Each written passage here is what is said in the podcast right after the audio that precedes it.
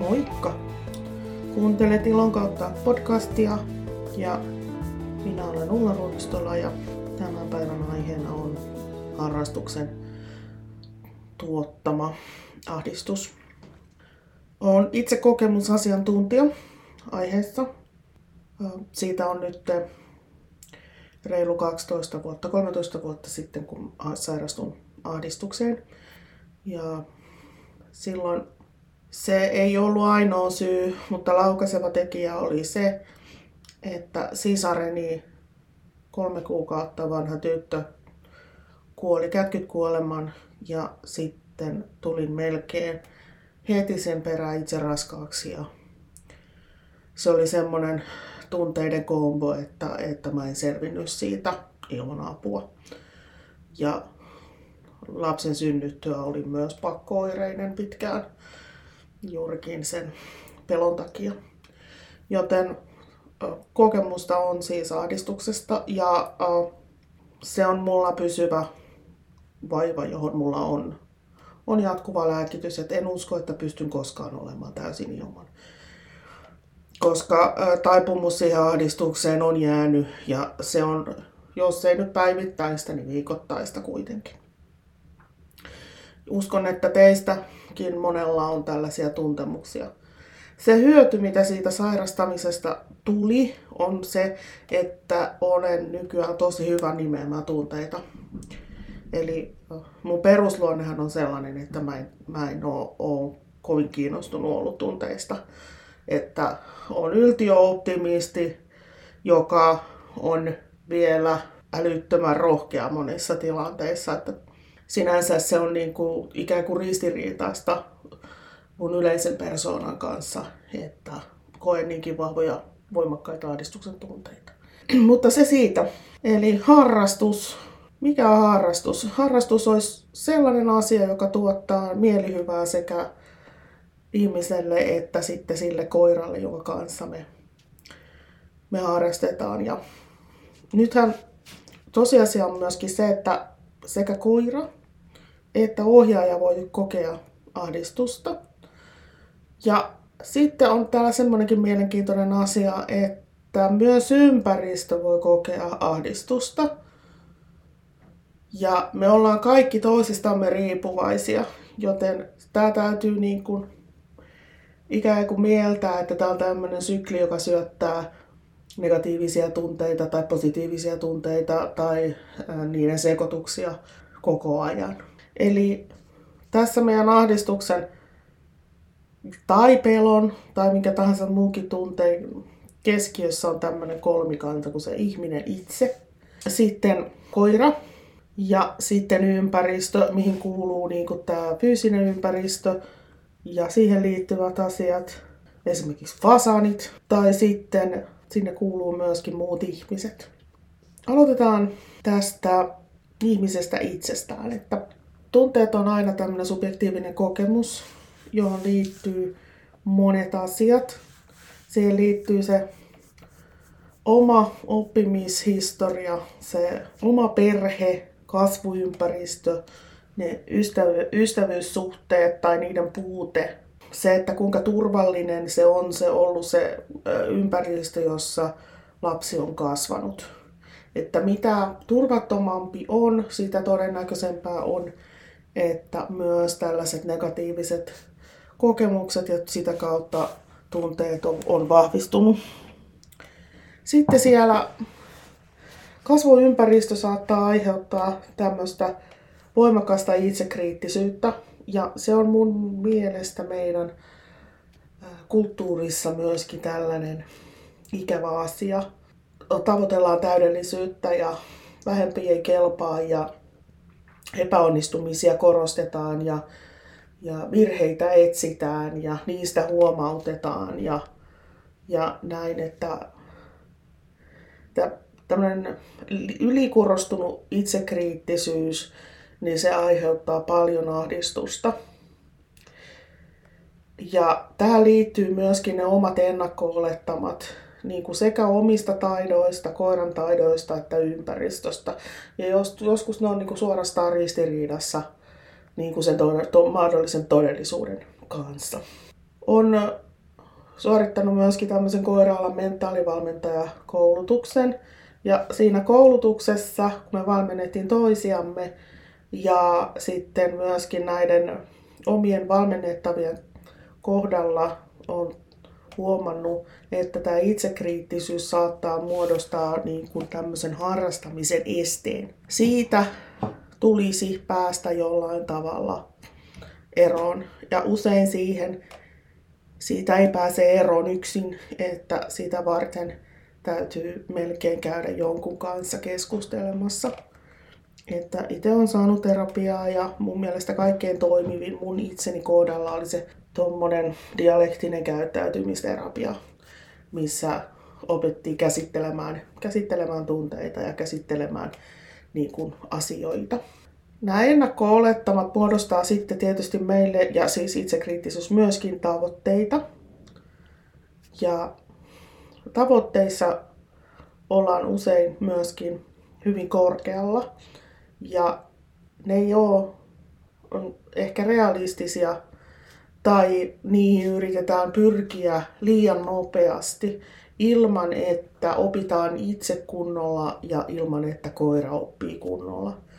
Tavoitteiden järkevä asettaminen ja pilkkominen on tosi hyödyllistä.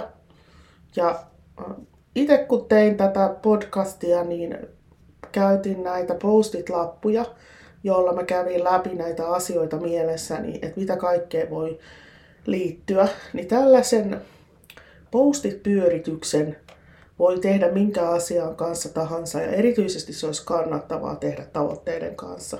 Et kirjoittaa ihan paperille, että mitä mä tarviin, että mä pääsen tavoitteisiin. Koska se mitä sä tarvit on luonnollisesti sitten ne välitavoitteet. Ja mitä paremmin ne pystyy pilkkomaan semmoisiksi sopivan kokoisiksi paloiksi, joita lähdetään tavoittelemaan, niin sitä realistisempaa on sen varsinaisen tavoitteen saavuttaminen. Sitten näihin tavoitteisiin liittyy myöskin se, että ja onnistumiseen harrastuksessa, mikä, mikä on tota, kriittistä sen niin kuin itseluottamuksen kannalta, niin siihen liittyy tiedon määrä. Et mitä enemmän tietää asiasta, sitä var, varmempi voi olla. Eli mitä enemmän ohjaaja itse kouluttaa itseänsä ymmärtämään erilaisia käytöksiä, koirien tunteita, omia tunteita, koesääntöjä ja, ja näin päin pois, niin sitä paremmin pystyy välttämään niin kuin semmoisia epäonnistumisia, jotka sitten syöttää sitä ahdistusta lisää. Eli mitä paremmin me pystytään valmentamaan itseemme ja mahdollisesti sitä koiraa, niin sitä helpompaa se sitten on sen meidän myöskin tunteiden kannalta. Se, mitä me osataan, niin on tosi tärkeää. Mitä koira osaa ja mitä me osataan. Tähän meidän harrastus tai siihen meidän ö, omaan niin kuin, ajatteluun, mitä me niin kun ajatellaan itsestämme, niin siihen liittyy vahvasti tämä meidän ympäristö. Että näitähän ei voi niin kuin, ottaa täysin erilleen niin kuin ympäristöä ja koiraa ja ihmistä, vaan tämä on tämmöinen sekamelska, joka pitäisi jollain tavalla järjestää, että me ymmärretään se. Niin äh, ohjaajan niin kuin itseluottamukseen ja onnistumisen kokemukseen, niin siihen liittyy paljon se, että millaisessa ympäristössä me harrastetaan.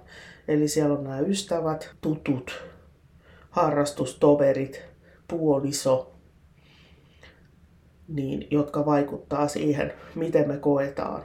Itselläni on onneksi puoliso, joka kannustaa ja ymmärtää ja, ja, ja ei esitä kovin kriittisiä niin kuin arvioita mistään. Mutta on ollut tilanteessa, jossa olen itse ollut kouluttajana ja sitten mulla on ollut koira, koirakko, emäntä ja koira. Ja sitten mulla on ollut semmoinen apupiru siellä takana. Se isäntä, eli puoliso, joka on antanut koko ajan, koko ajan ohjeita tälle koirakolle sellaisella asenteella, että se on ollut valtavan kriittinen.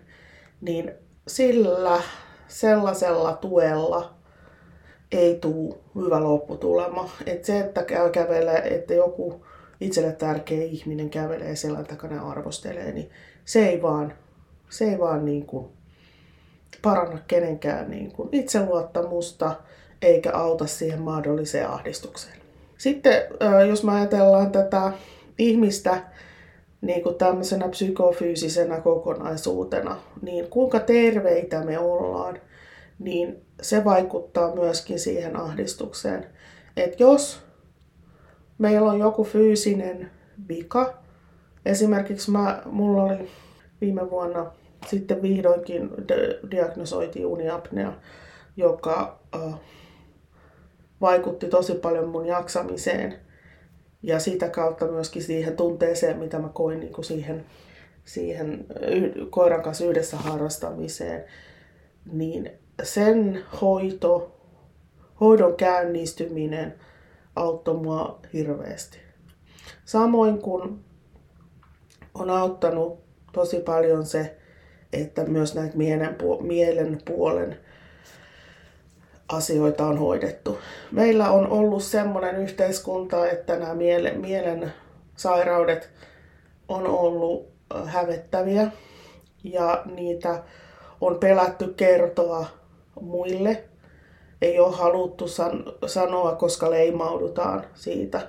onneksi nykyään meidän yhteiskunta on muuttunut avoimemmaksi myöskin näille psyykkisille haasteille. Mutta jos ihminen ei ole fyysisesti tai psyykkisesti kunnossa, niin se saattaa lisätä niin kuin sitä ahdistusta siinä omassa harrastuksessa.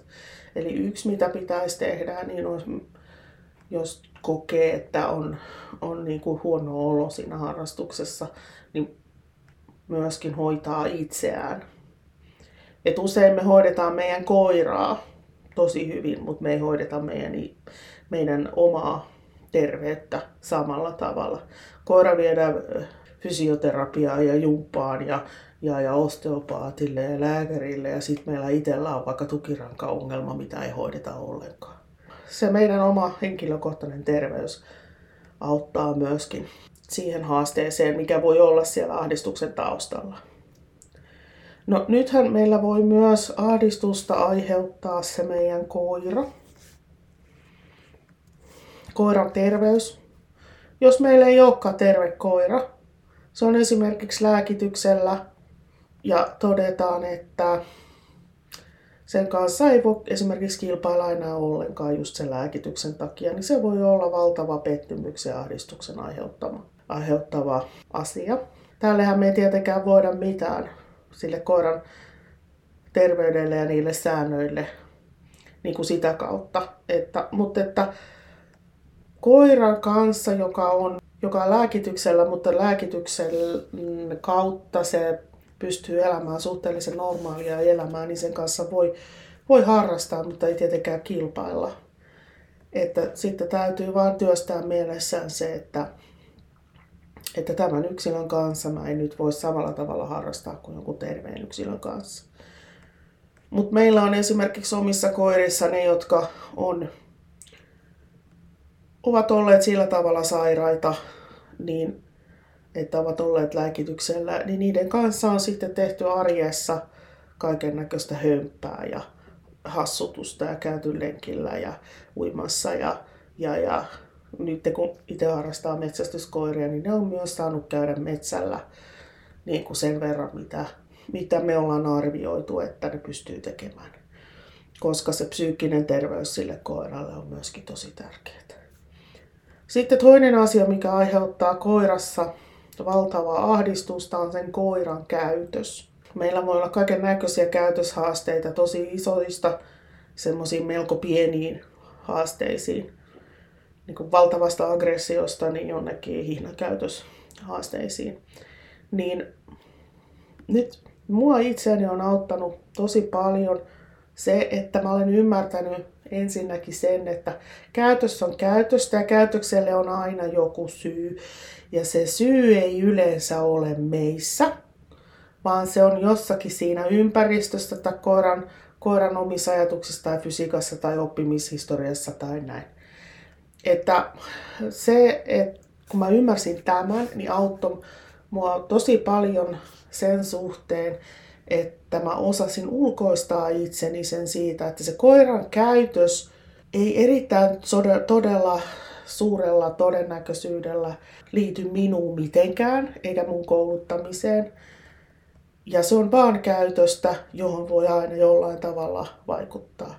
Ja sitten just tämä, että se ei ole mikään henkilökohtainen loukkaus mua kohtaan tai joku vastaava, jos mun koira esimerkiksi karkaa tai se vaikka rähisee jollekin toiselle. Koska se, silloin kun me ymmärretään tämä, niin me ei silloin investoida niin paljon niitä omia negatiivisia tunteita siihen, vaan me ollaan valmiita, valmiimpia auttamaan sitä, sitä koiraa. Lähes kaikkiin käytöshaasteisiin voidaan jollain tavalla vaikuttaa. Sitä voi kouluttaa, sillä sitä voi, voi terveyttä voi hoitaa, niillä, niitä voi lääkitä ja niiden ympäristöä voidaan muokata ja sitä kautta vaikuttaa. Et joskushan on niin, että koira ei sovellu siihen harrastukseen, mikä me haluttaisiin tehdä sen kanssa. Silloin onkin tämmöinen itsetutkiskelun paikka siitä, että voidaanko me oikeasti niin kuin hyväksyä se, että tämä koira on nyt kotikoira tai tämän koiran kanssa voi harrastaa jotain ihan muuta. Ja e- ehkä sekin, että et ymmärtää, että jos mulla on semmoinen koira, joka pelkää kaikkea, niin että mun velvollisuus on huolehtia siitä, että sen ei tarvitse pelätä. Eli joskus koirat on sellaisia, että niitä ei voi viedä mihinkään ryhmätreeneihin eikä kilpailuihin lainkaan. Et sitten me joko sopeudutaan siihen, e- etsitään sille uusi koti tai sitten harkitaan eutanasiaa, riippuen siitä, että kuinka vaikea se sen koiran tilanne on. Ja itse on kaksi kertaa joutunut pohtimaan tätä koirasta luopumista. Se on vaikeaa ja aiheuttaa ahdistusta, mutta kun me tiedetään, että mä olen ahdistunut siitä syystä, että niin me osataan myöskin mahdollisesti puhua itsellemme semmosia semmoisia sanoja siellä mielessämme, että, että pystytään tukemaan itsemme. Et se on tässä ahdistuksessa myöskin tosi tärkeä ymmärtää, että voi olla, että me itse aiheutetaan itsellemme sitä, koska me kerrotaan itsellemme semmoista tarinaa, missä liittyy, mihin liittyy tämmöiset voimakkaat negatiiviset ajatukset. Et jos me pystyttäisiin kertomaan itsellemme kivempiä tarinoita koirasta tai ympäristöstä tai, tai vaikka meistä itsestämme, niin se voisi helpottaa sitä koko asiaa. Tässä on nyt tota, Koiran oppimishistoria saattaa myöskin vaikuttaa siihen, että minkälaista käyttäytyy, mitä se osaa. Ja usein me ollaan ehkä vahingossa opetettu sille koiralle jotain sellaista, mikä ei ole hyödyllistä sen meidän harrastuksen kannalta. Ja tässä kohtaa astuu mun mielestä tämä meidän oma sitkeys kehiin. Eli me opetetaan koiralle uusia käytöksiä niiden entisten käytösten tilalle. Eli opettelemme kouluttamaan koirat paremmin. Koska sitä kautta koira käyttäytyy myös siellä harrastuksessa paremmin ja ei tarvii hävetä sitä niin paljon. Et nythän mä tätä koulutusasiaa sen enempää tässä nyt oikeastaan voi käsitelläkään, koska siinä se on niin kuin tunti tolkulla menee asia, aikaa siihen, mutta, mutta taas päädytään siihen, että mitä se ohjaaja tietää ja ymmärtää ja osaa, niin auttaa myöskin sen koiran niin kuin osaamien asioiden rakentamisessa. Koiran käytökseen, terveyteen niin liittyy voimakkaasti genetiikka, ja mahdolliset onnet, onnettomuudet, mitä on tapahtunut on käynyt fyysisiä tai psyykkisiä onnettomuuksia, esimerkiksi koira on pelästynyt tai se on jäänyt auton alle tai jotain muuta vastaavaa. Sitten sinne koiran käytökseen liittyy tietysti se ympäristö ja äh, se kokemukset ja kuinka sitä muuten hoidetaan ja ruokitaan. Et, et voisi tehdä niille semmoisen hyvinvointikartoituksen ja katsoa, että mitkä asiat sen elämässä on kunnossa ja mitä voisi mahdollisesti parantaa. Myös tämmöisen aikabudjetin tekeminen voisi olla hyödyllistä. No kolmas asia, mikä meidän harrastamiseen vaikuttaa, on se meidän ympäristö. Eli minkälainen se fyysinen ympäristö on ja minkälaisia häiriöitä siellä on. Eli nythän ympäristö ja sen häiriöt voi vaikuttaa negatiivisesti niin koiraan kuin ohjaajaan. Eli meidän pitää lähteä tunnistamaan sieltä ympäristöstä ne asiat, mitkä ahdistaa meitä. Ja myöskin se, mikä ahdistaa, häiritsee sitä koiraa. Mulla on tässä tämmöinen esimerkki itsestäni, että mulle on tosi vaikeaa se, että koira häviää näköpiiristä. Ja erityisesti mulla, mulla, mulla aiheuttaa ahdistusta tai on aiheuttanut ahdistusta erilaiset kuusiaidat ja kuusitaimikot, koska sinnehän se koira hukkuu nopeasti. Päätin sitten, että mä rupean hakeutumaan sellaisiin tilan, tilanteisiin, missä mä näen, että se koira poistuu mun näköpiiristä. Ja sitten me harjoitellaan siellä. Että mä opin kontrolloimaan sitä omaa tunnetta. Että eihän tässä nyt oikeasti tapahdu mitään, vaikka, vaikka se häviää mun näköpiiristä. Et aikoinaan kokeissa se saattoi olla ihan semmoinen dealbreakeri, että kun koira hävisi näköpiiristä, niin mulla tippu tumput maahan ja sitten koira lähti lapasesta, koska nehän vaistoo sitten heti, koska meillä ei enää ole tilanne hallinnassa henkilökohtaisesti. Et nyt ei samalla tavalla ne aiheuta mulle semmoista tuskaa kuin aikaisemmin. Mutta mä päätin mennä niitä asioita päin. Koska jos mä olisin jättänyt sen ja mä olisin vältellyt niitä kuusikoita, niin ei se olisi kehittynyt, se olisi vaan huonontunut mun kohdalla se koko tilanne.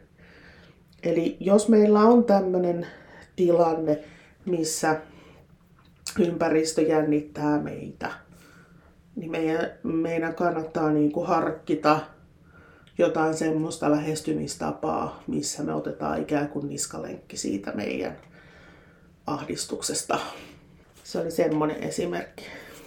Ja siihen ympäristön häiriöihin liittyen myöskin niin kaiken näköiset erilaiset kokemukset eri ympäristöistä niin vaikuttaa myöskin ohjaajan siihen ahdistukseen. Sitten siellä meidän ympäristössä on ne ihmiset, ne toiset ihmiset. Ja mä olin oikeastaan vähän järkyttynyt, kun tässä muutama aika sitten kyselin Instagramissa ihmisiltä, että mikä ikään kuin estää ihmisiä harrastamasta. Niin varmaan 90 prosenttia vastauksista liittyy toisiin ihmisiin ja heidän käytökseen. Ja tämä onkin nyt meillä joka ikisellä semmoinen ajatuksen paikka, että miten se me, meidän ympäristö muuttuu turvalliseksi kaikille harrastaa.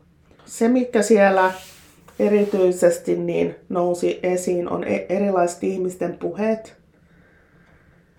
Eli ihmiset kommentoi koiran osaamista, ihmisen osaamista, koiran rotua, koiran linjaa, koiran ulkomuotoa ja näin poispäin se, se on semmoinen, mitä ihmisten pitäisi oikeasti miettiä, että pitääkö se kaikki päästää ulos sieltä.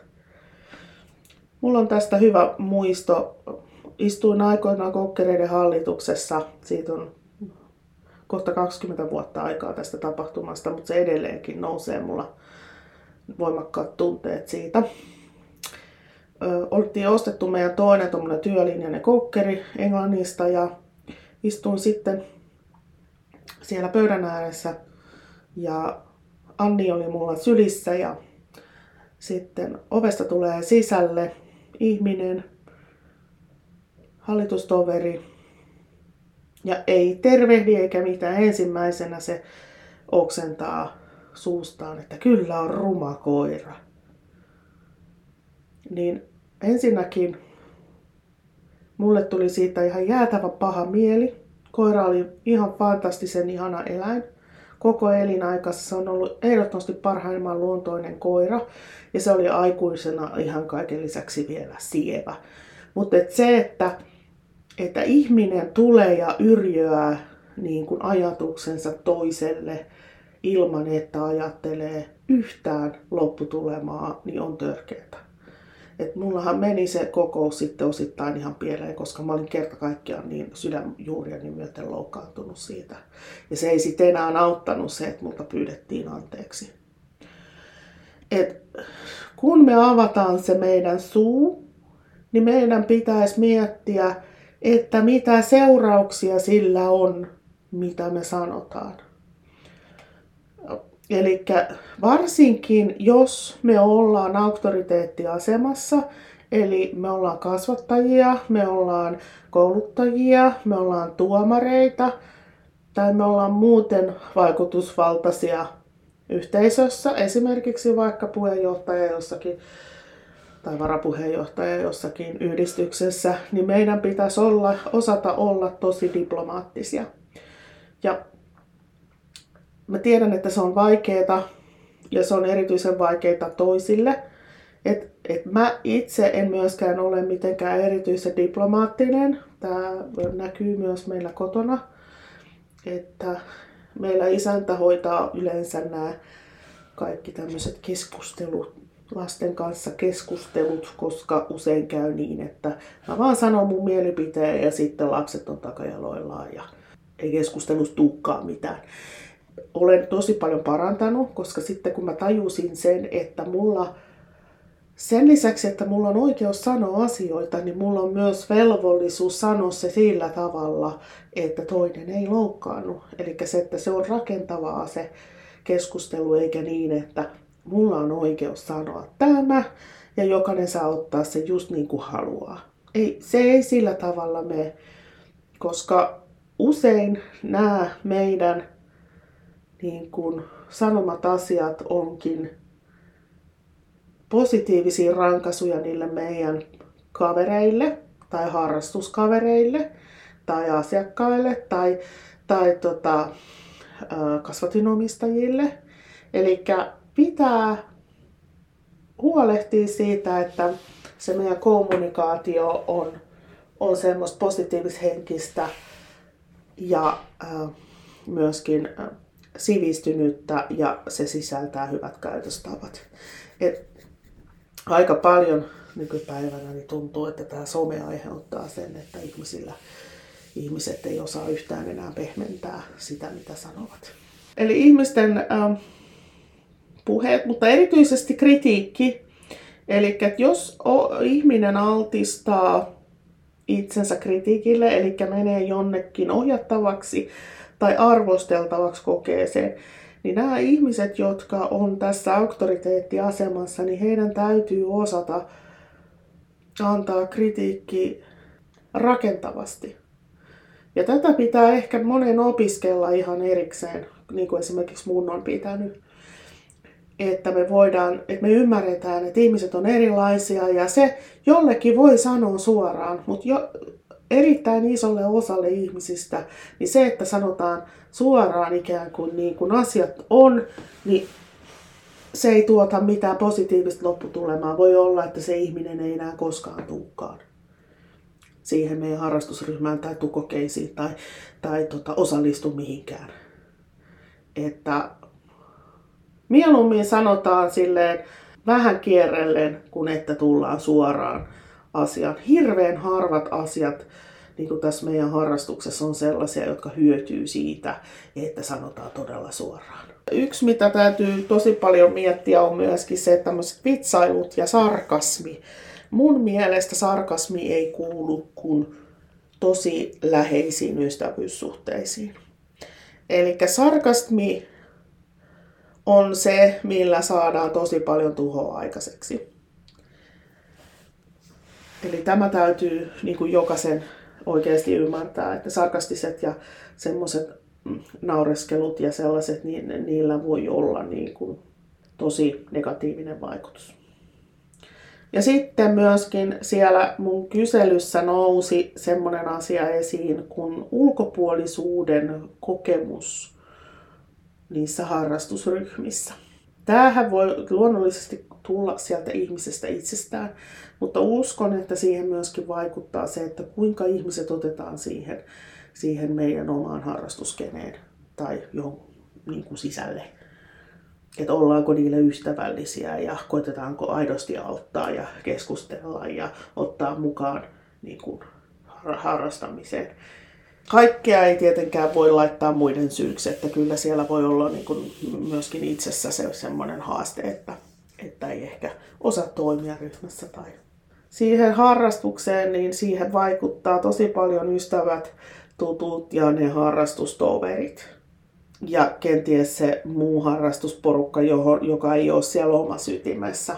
Että onhan meillä varmasti joka paikassa tämmöisiä harrastusklikkejä, niin kuin ikään kuin, että on sisäpiiri ja sitten ei ole sisäpiiriä, on useita tällaisia sisäpiirejä. Se on tietysti ihan normaalia, että eihän, ei voi olla niin kuin kovin laajoja, koska ei kukaan pysty ylläpitämään sellaista. Ja se, mikä, minkä mä laitoin tänne ympäristöön myöskin, on nämä koesäännöt. Että nämä koesäännöt voi aiheuttaa ahdistusta. Mutta nämä koesäännöt on sellaisia, että me ei oikein ihan hirveästi voida vaikuttaa niihin muuta kuin ehkä keskustelemalla silloin, kun ja osallistumalla sääntöön muutosprojektiin. Mutta että ne asiat, mihin me ei voida vaikuttaa, niin sitten niiden kanssa meidän täytyy voida, voida elää. Mutta koesäännöt varmasti vaikuttaa niin kuin siihen yleiseen harrastamisilmapiiriin myöskin niin kuin sitä kautta, että onko ne kovin tiukat, onko niissä yhtään joustonvaraa ja onko ne kilpailu tai tai onko se vaan semmoinen arvostelu periaatteella. Ja sitten mä ajattelin tota, miettiä niitä, niitä asioita, mitä, mitä voisi niin kuin kuin hyödyntää siellä. Niin kuin ratkaisukeskeisesti, itse on tosi ratkaisukeskeinen, että se menee välillä ihan yli ja sitten mun on vaikea ymmärtää, että ihmiset ei välttämättä halua niitä mun ratkaisuja, että ne haluaa vaan, että mä kuuntelen. Että sekin pitää o, niin kuin, niin kuin ikään kuin on ollut pakko opetella kantapään kautta, että joskus kuunteleminen on ihan riittävästi.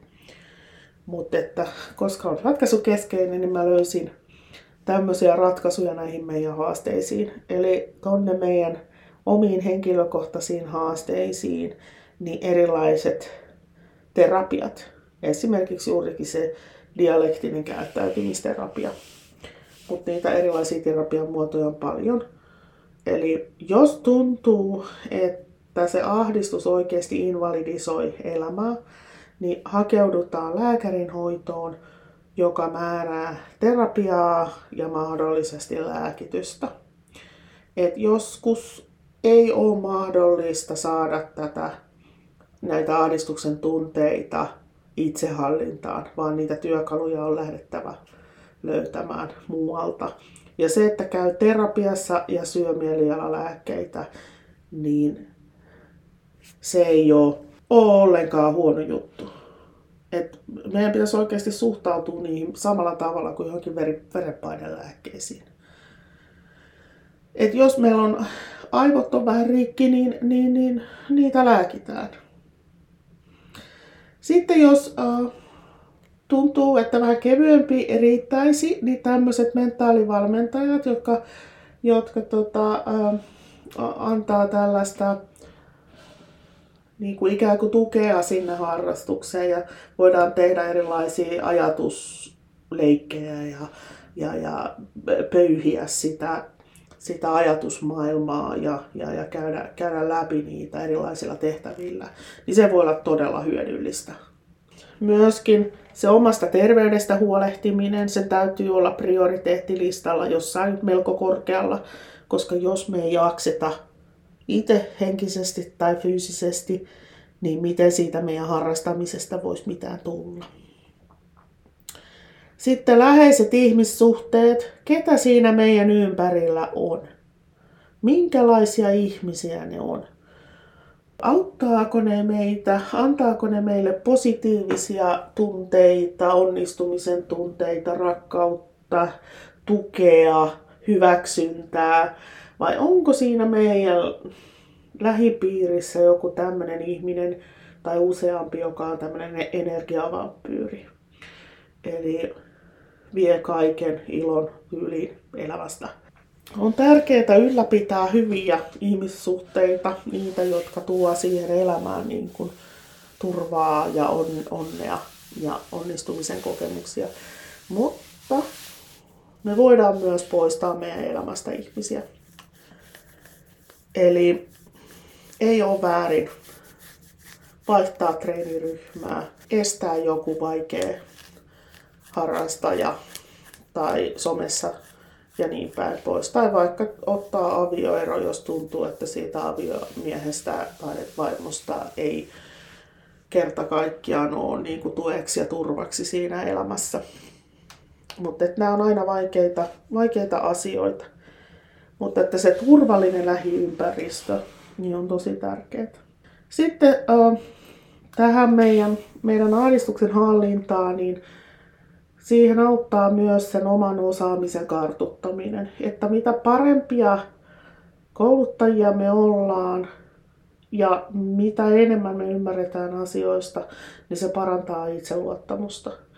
Tämä on siis pitkä kivinen tie, voi olla, munkin kohdalla on ollut, mutta että se palkitsee itsessään, kun rupeaa näkemään, että, että aset rupeaa paremmin onnistumaan. Ja tähän onnistumiseen on ihan kriittistä mun mielestä se, että meillä on joku semmoinen valmentaja, jonka kanssa meillä synkkaa, meillä on positiiviset ajatukset siitä ihmisestä, meidän jutut osuu yhteen, me arvostetaan samanlaisia asioita, meidän näkemykset eettisistä asioista on samanlaisia ja se ihminen tukee, löytää hyviä asioita meistä, keksii sopivia harjoituksia ja on pätevä. Että sydän esimerkiksi Heinille, joka on jaksanut tässä viime vuosina mua aina valmentaa, ja sitten on ollut toki myös muita, mutta tota, hyvä valmentaja on niin kuin todellinen, todellinen tuki siinä harrastuksessa. Jos me ajatellaan sitä koiraa taas, niin jos se koira on meille ahdistuksen lähde, niin meidän kannattaisi lähteä tutkimaan sen koiran hyvinvointia teettämällä vaikka tämmöinen hyvinvointikartoitus. Niitä on mu- muun muassa netistä mä löysin sellaisen semmoisen pohjan, jolla voi niinku itse kartoittaa sitä, että onko mun elämän elämässä kaikki asiat kohdallaan. Me hoidetaan sitä lää- eläintä, me viedään se lääkäriin me voidaan viedä se hoitajalle, siis jollekin hierojalle, osteopaatille ja näin, jotta se fyysinen terveys on. Sitten kun meidän osaami, oma osaaminen karttuu, niin me koulutetaan sitä koiraa paremmin niin, että me huomioidaan ensinnäkin ne käytökset ja sitten myöskin tunnetilat. Mitä paremmin koira on koulutettu, sitä luottavaisempi me voidaan olla siihen ja sitten myöskin siihen meidän harrastukseen.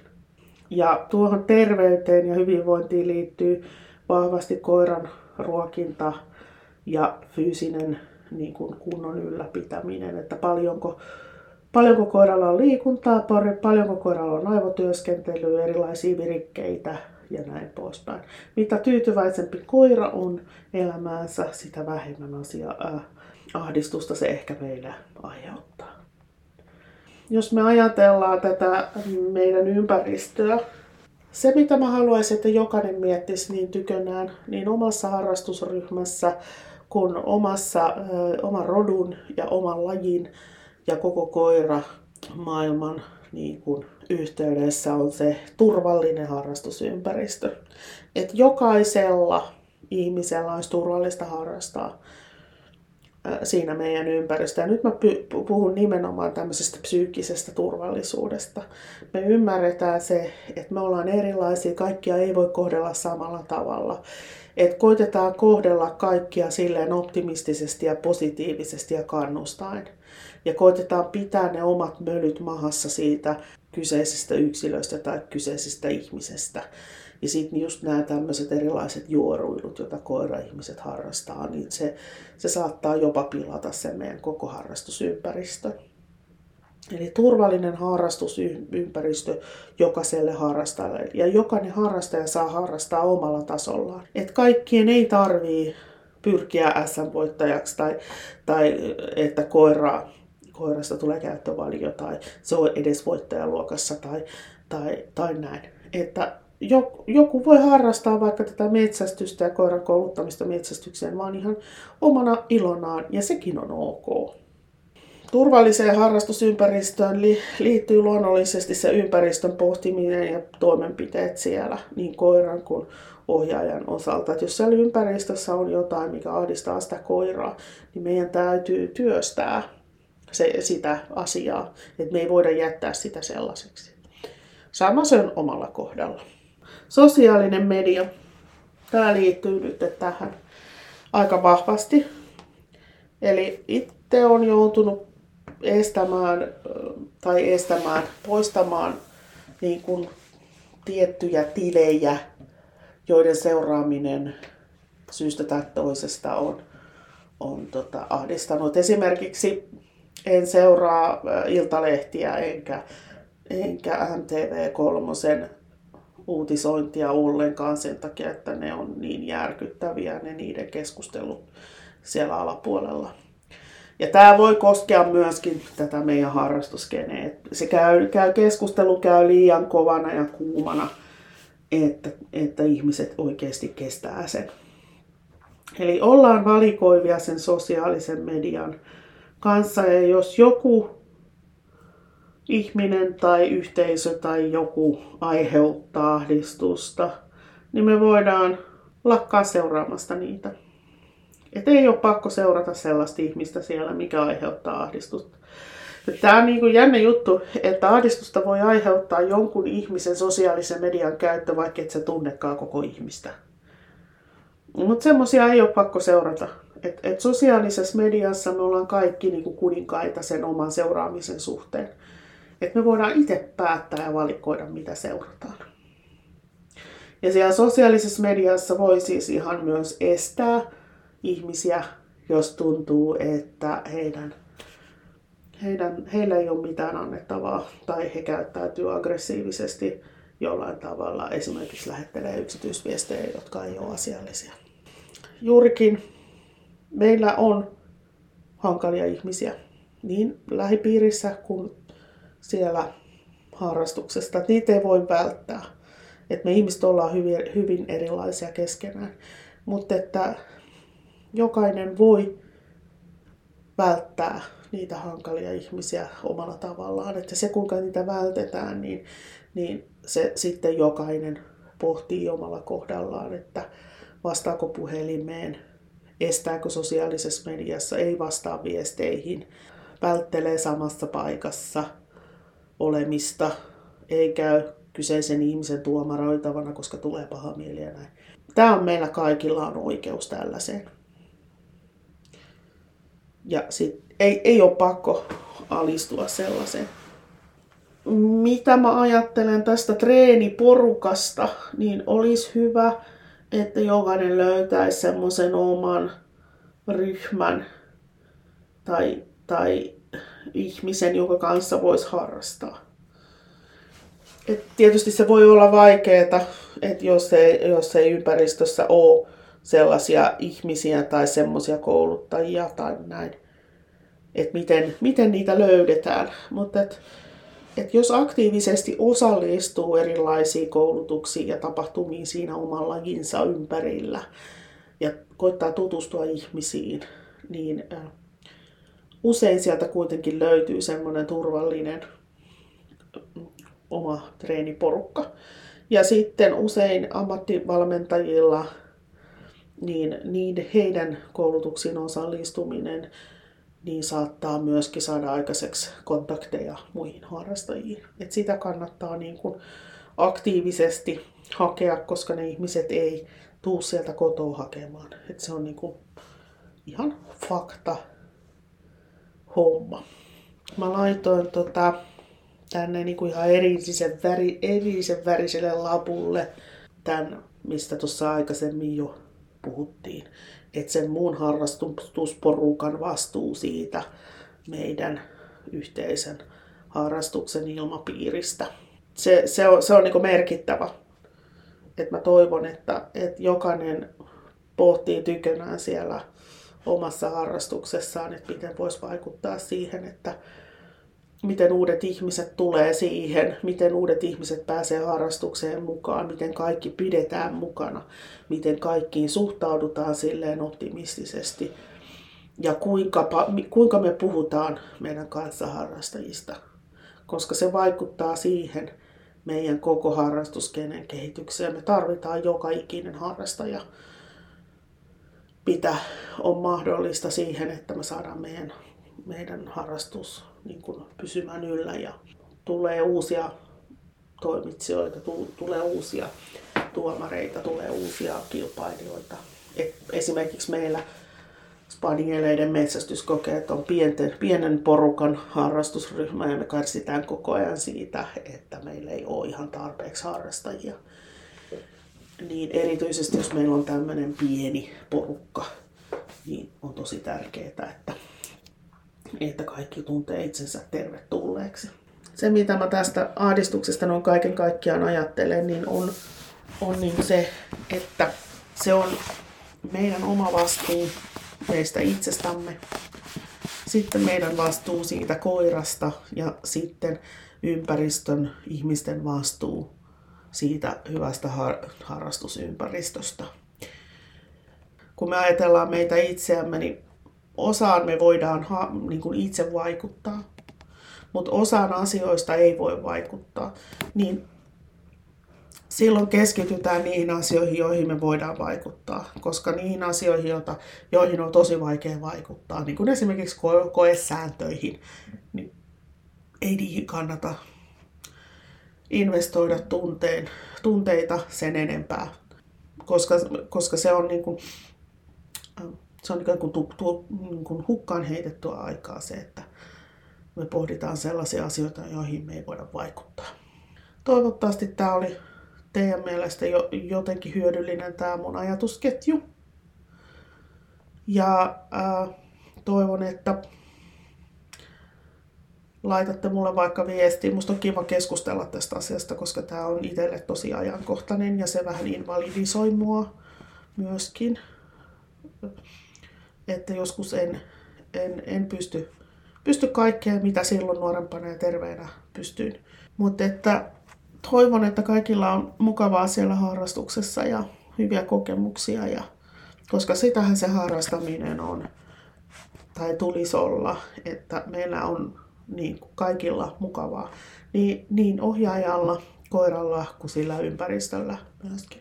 Tässäpä oli tämän päivän ilosanoma jatketaan ensi kerralla. Jos haluatte, niin voitte laittaa vaikka viestiä ja pyytää jotakin aihetta, mitä käsitellään.